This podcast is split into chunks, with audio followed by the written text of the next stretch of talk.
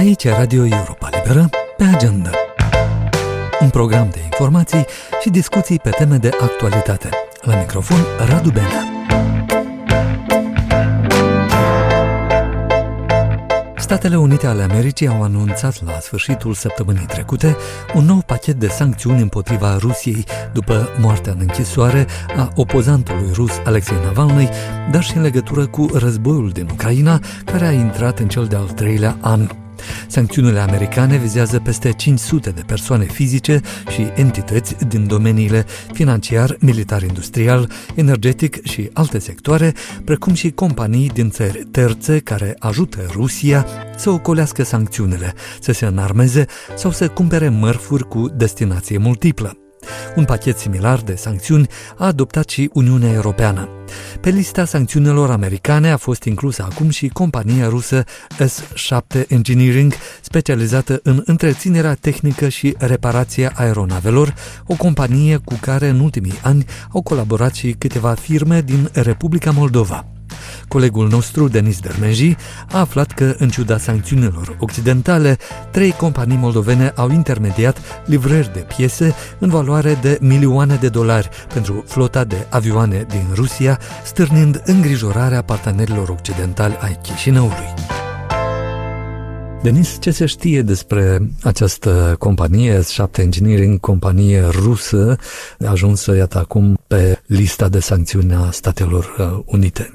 Această companie rusească, S șapte Engineering, a livrat între anii două mii douăzeci și doi și două mii douăzeci și trei piese pentru uh, avioane uh, în valoare de circa unu virgulă cinci milioane de dolari, uh, folosind uh, trei firme moldovene, despre care am scris noi în luna ianuarie, într-o investigație. Aceste trei firme au uh, făcut livrări pentru mai multe companii aeriene din Federația Rusă, livrări de circa cincisprezece milioane de dolari, și ce pot să spun despre S șapte? S șapte Engineering este parte din, dintr-un grup mare de companii S șapte, este și compania S șapte Airlines.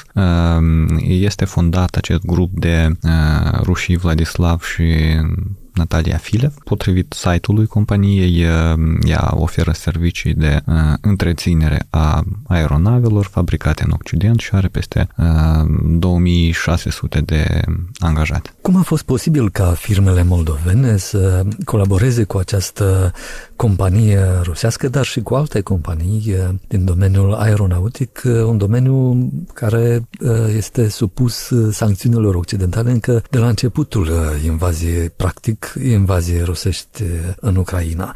Și ce măsuri ar putea să întreprindă autoritățile moldovene în această situație?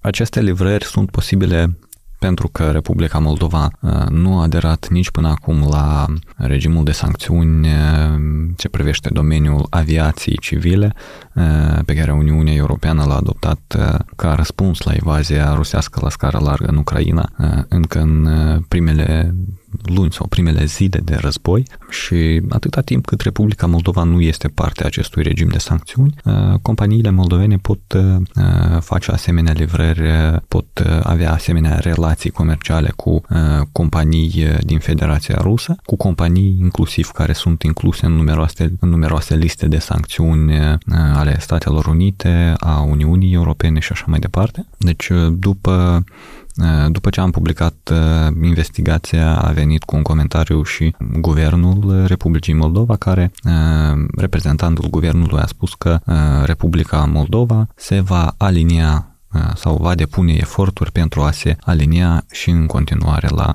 alte liste sau alte regimuri de sancțiuni împotriva Federației Ruse pentru uh, războiul ei uh, în Ucraina. Și până acum uh, am urmărit, uh, nu s-a uh, aliniat Republica Moldova la um, sancțiuni care ar viza cumva sectorul uh, despre care discutăm uh, noi acum. Uh, o să privim și, și mai departe dacă se va întâmpla acest lucru. Cum spuneai și tu, Denis, oficiali de la Bruxelles și-au exprimat îngrijorarea în legătură cu acest fapt. Între timp, pe lista noilor sancționați de Statele Unite au apărut și numele a doi cetățeni moldoveni. Ai putea să detaliezi despre cine este vorba, Și ce riscă aceștia? Da, deci doi cetățeni moldoveni. Primul cetățean este deputata partidului lichidat Șor, al oligarhului fugar, Marina Tauber. Ea a fost sancționată pentru că, potrivit autorităților americane, ar facilita încercările oligarhului fugar să, să submineze procesele electorale din Moldova în interesele Kremlinului prin cumpărare ilegală de voturi. Cred că se are în vedere scrutinul care va avea loc în această toamnă și posibil alegerile din două mii douăzeci și cinci, dar și cele care au avut loc în toamna anului trecut. Al doilea moldovean, nu am văzut să, să mai scrie cineva, sau poate și a scris cineva despre el, dar nu, nu, nu s-a dat presa în detalii. Este vorba despre un cetățean moldovean în în vârsta de șaizeci și doi de ani, Valerii Kopeikin. Potrivit autorităților americane, acesta deține două pașapoarte moldovenești. Și, da, ceea ce e interesant. Și, un, și posibil să aibă carte de identitate sau, sau un pașaport englez, deci posibil să fie și cetățeana Marii Britanii. El a fost trecut pe această listă de sancțiuni pentru că, citez, a operat sau operează într-un sector al economiei Federației Ruse de natură să susțină baza militar-industrială a Rusiei. Am verificat, am încercat să verific cine este acest Kopeikin. Apare prin știri din două mii paisprezece două mii șaisprezece ca fiind proprietarul sau administratorul unei companii care a livrat în două mii paisprezece în Sudanul de Sud circa patru mii de puște automate. Se menționează și în niște rapoarte a Organizației Națiunilor Unite ca fiind persoana care a livrat aceste arme. Totodată, datele pe care am reușit să le găsesc până la momentul actual spun că Kopeikin a, a intrat pe teritoriul Republicii Moldova în două mii douăzeci și doi și în două mii douăzeci și trei pentru o perioadă foarte scurtă de timp. Detalii cred că vom avea în zilele următoare mai multe despre această persoană. A fost Denis Dermeji. Numărul studenților în Moldova scade de la an la an, o situație agravată de declinul demografic și migrație. La admitere, în topul preferințelor continuă să rămână dreptul, științele economice, medicina și I T-ul. Mai puțin solicitate ar fi specialitățile cu profil real. Există însă și situații în care la unele facultăți sunt înscriși doar câțiva studenți, deși necesitatea specialiștilor în aceste domenii este stringentă. Un exemplu în acest sens poate fi Facultatea de Fizică și Inginerie a Universității de Stat din Moldova, unde colega noastră, Luba Maxim, a fost și a realizat un reportaj video pe această temă. Luba, ai discutat cu studenți de la Facultatea Fizică și Inginerie de la Universitatea de Stat din Moldova. De ce au ales această facultate și ce spun ei despre dezinteresul aparent al tinerilor astăzi față de fizică? La Facultatea de Fizică, în primul an, sunt înmatriculați doar șase studenți. Eu am reușit să vorbesc cu patru dintre ei. Sunt patru tineri care, într-adevăr, iubesc fizica și au venit din pasiunea lor pentru acest obiect.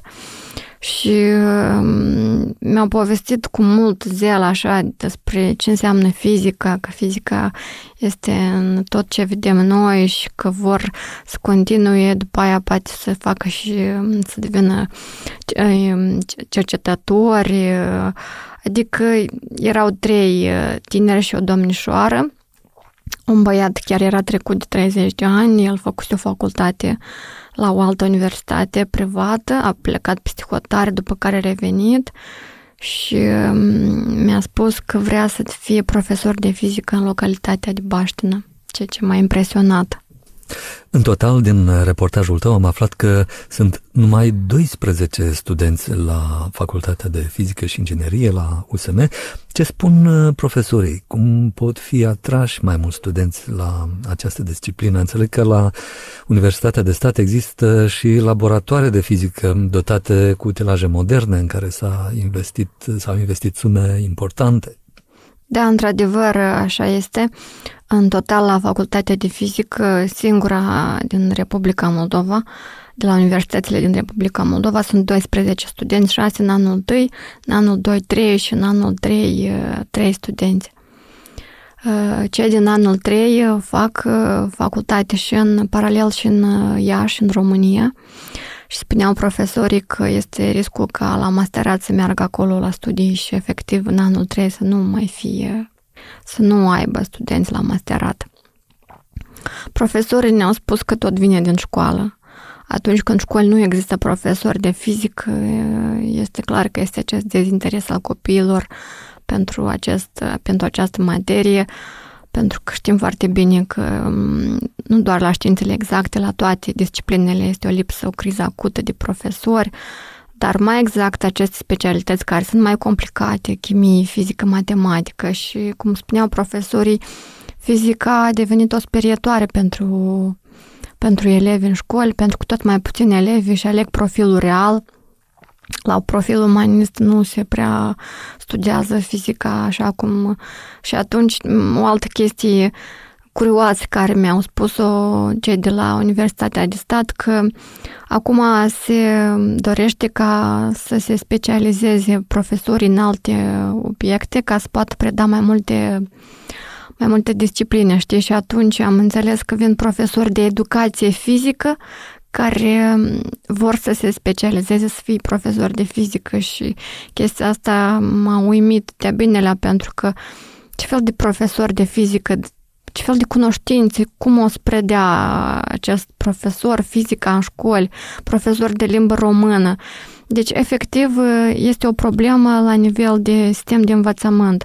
Și atunci când copiii nu-și aleg, nu, nu, nu cunosc fizica, nu știu ce este ea, este cumva se subînțelege de ce la fizică nu vine nimeni să studieze acest obiect.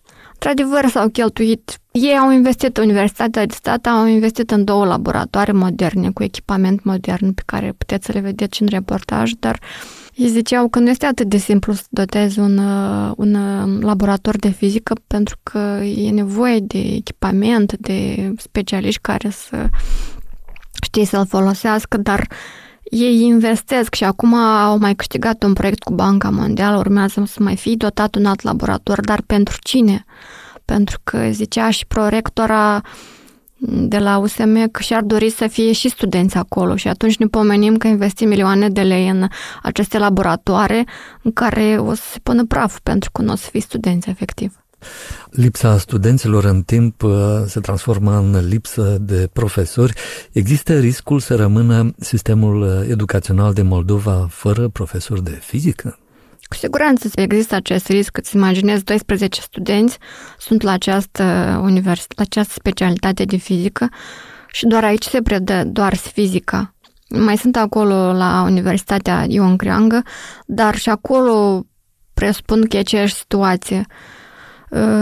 Universitatea tehnică nu pregătește această specialitate și dacă ei ziceau, chiar și glumeau acești profesori de la Facultatea de Fizică că se comportă cu acești studenți parcă ar fi de aur ca să nu plece, pentru că oficial sunt șase studenți, dar unul vrea să plece la informatică și este o domnișoară care este în scaun cu rotile și nu poate veni la ore și sunt doar acești patru care propriu-zis vin la ore, dar dacă în anul, la anul viitor nu, nu va veni, nu vor, nu, nu vor fi nici atâția, îți imaginezi că este risc ca și această facultate să se închidă, pentru că nu, nu-mi imaginez cum poate să existe o, o facultate fără studenți.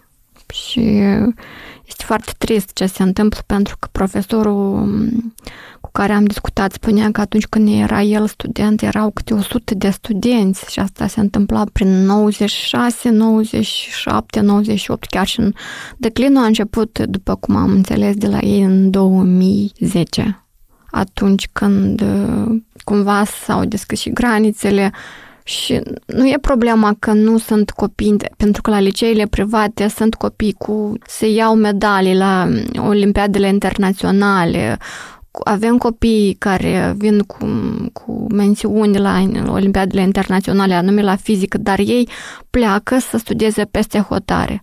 Și, sau în România, chiar și profesorii de acolo, decana facultății de fizică, spuneau că situația cu această criză de studenți la fizică și profesori nu este doar în Republica Moldova, este peste tot.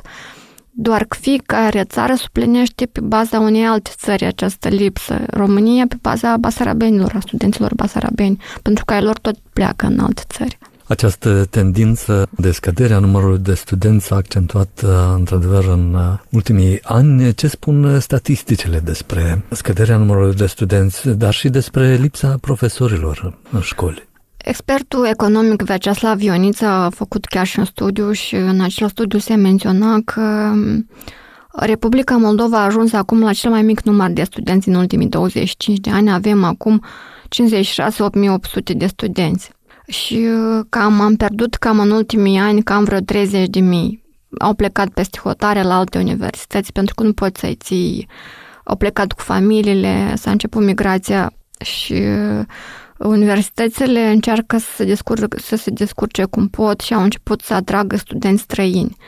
La Universitatea de Medicină sunt peste o mie de studenți din India.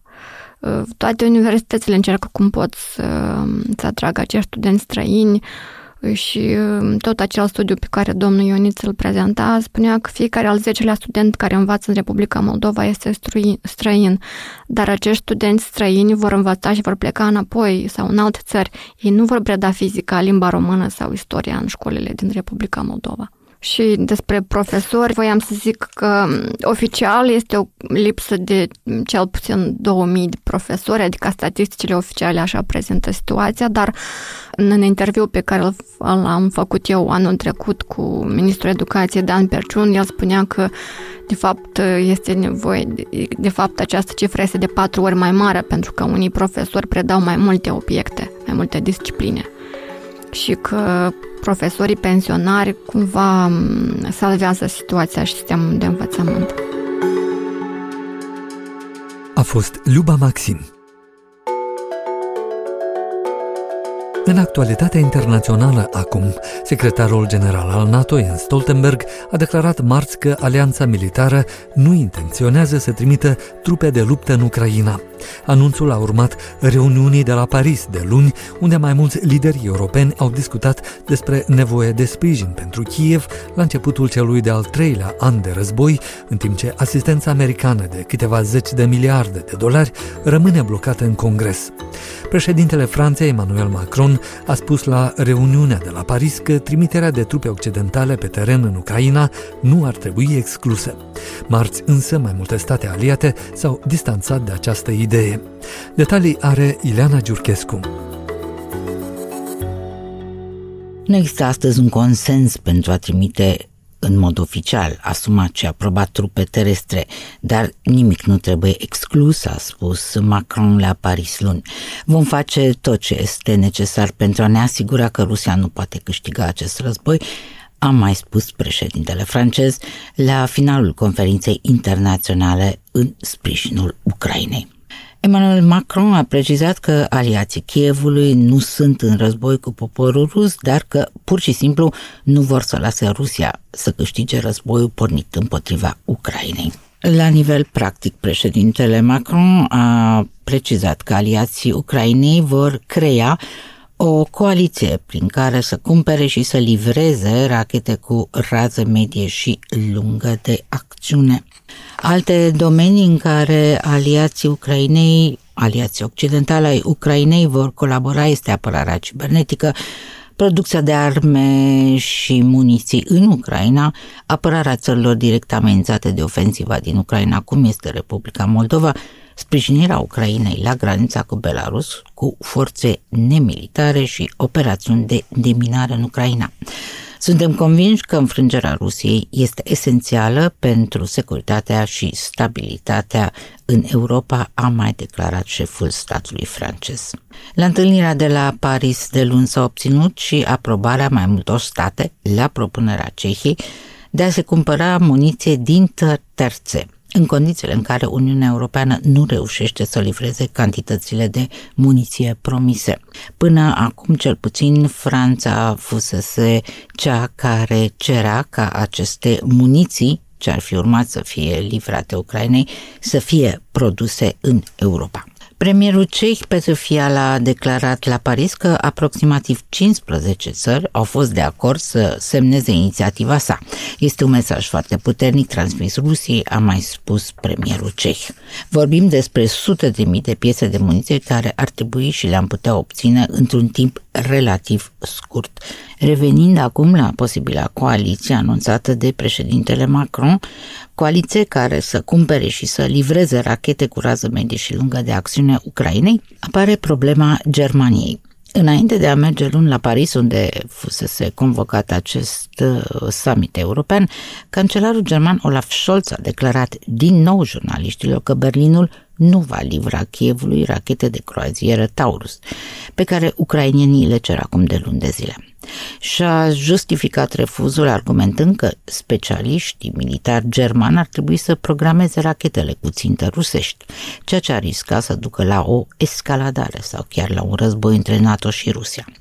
Este o armă cu rază lungă, iar Germania nu poate face ceea ce fac britanicii și francezii când vine vorba de programarea și controlul țintelor, a mai spus Scholz pe douăzeci și șase februarie agenției de P A. O declarație publică pe care Londra și Parisul, care au livrat deja rachete Kievului, au evitat să o facă, și anume că ajută armata ucraineană să atingă țintele rusești. Anul trecut, ministrul britanic al apărării de atunci, Ben Wallace, confirmase că țara sa a trimis rachete Storm Shadow în Ucraina, dar a evitat să confirme orice implicare directă britanică în programarea sau atingerea țintelor. Rachetele de croazieră Taurus pot atinge ținte de până la cinci sute de kilometri departare cu mare precizie, iar Ucraina vrea să le folosească mai ales pentru a tăia liniile de aprovizionare ale trupelor ruse, ceea ce implică, în primul rând, podul strategic deasupra strâmtorii Kerch, podul care duce spre peninsula Crimea anexată abuziv de Moscova în două mii paisprezece. Este exact ceea ce încă de anul trecut cancelarul Scholz declarase că vrea să evite. Nu numai pentru că ar reprezenta o escaladare a războiului, dar și pentru că, spunea Scholz, datoria sa de cancelar este să asigure că Germania nu devine parte a conflictului. A fost Ileana Giurchescu.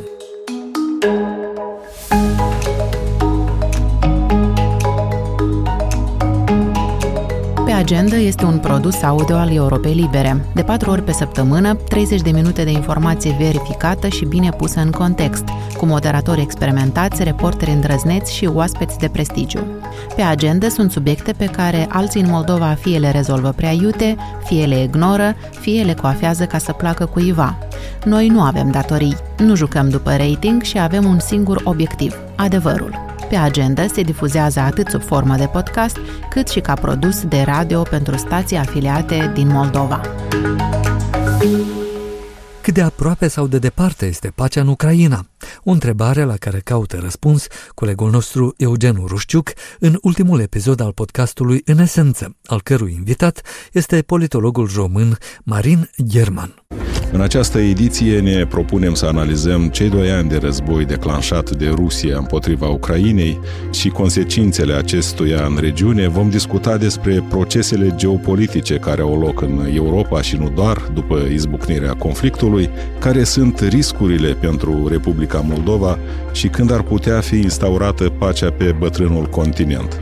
Discutăm cu lectorul universitar din Suceava, Marin Gherman, director al Institutului de Studii Politice și Capital Social și președinte al Centrului Media Bucpress din Cernăuți. Marin Gherman, vă salut la podcastul În Esență. Bună ziua și bun găsit!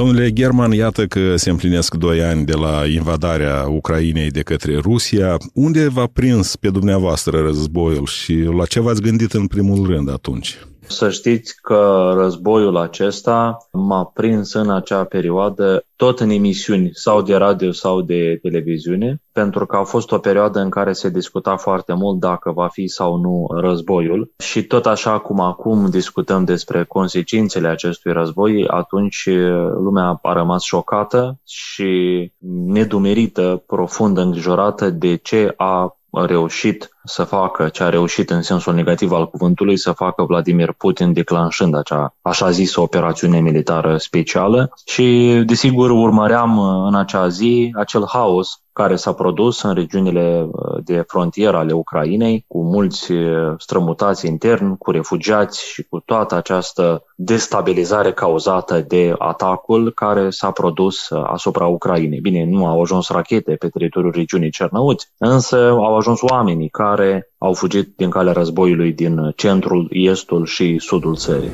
Мною принято решение о проведении специальной военной операции.